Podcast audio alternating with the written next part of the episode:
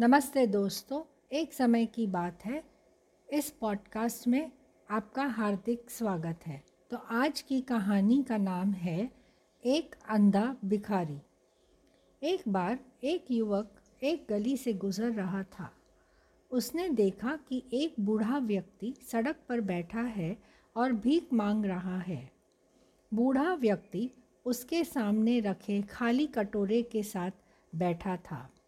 बहुत दुखी और दूर ख्यालों में खोया हुआ नज़र आ रहा था।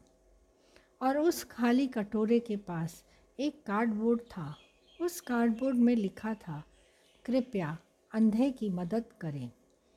उस युवक ने देखा, बहुत से लोग उस अंधे भिखारी के पास से गुज़र रहे थे।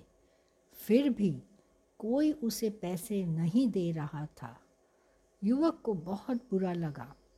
कोई भी बूढ़ा व्यक्ति को मदद नहीं कर रहा है, इसलिए वह उस अंधे भिखारी के पास गया और अपने जेब में से मार्कर पेन निकाल कर उस कार्डबोर्ड पर कुछ लिख दिया, फिर अपने रास्ते पर चला गया।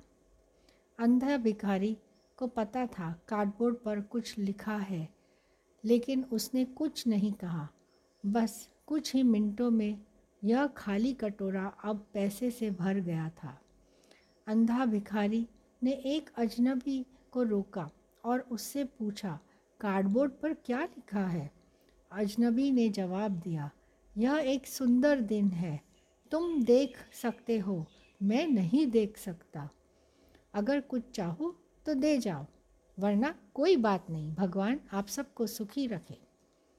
इस कहानी से दोस्तों, हमें यह सीख मिलती है। अगर हम सही शब्दों का वपराश करते हैं तो हम लोगों के साथ सही मायने में जुड़ सकते हैं और उनके विचार बदल सकते हैं। सबकी सहमति और प्यार भी पा सकते हैं। इसलिए मीठा बोलिए और सुखी रहें। आशा करती हूँ कि आपको आज की कहानी पसंद आई होगी। फिर मिलेंगे जल्द ही एक नई कहानी के साथ। Happy listening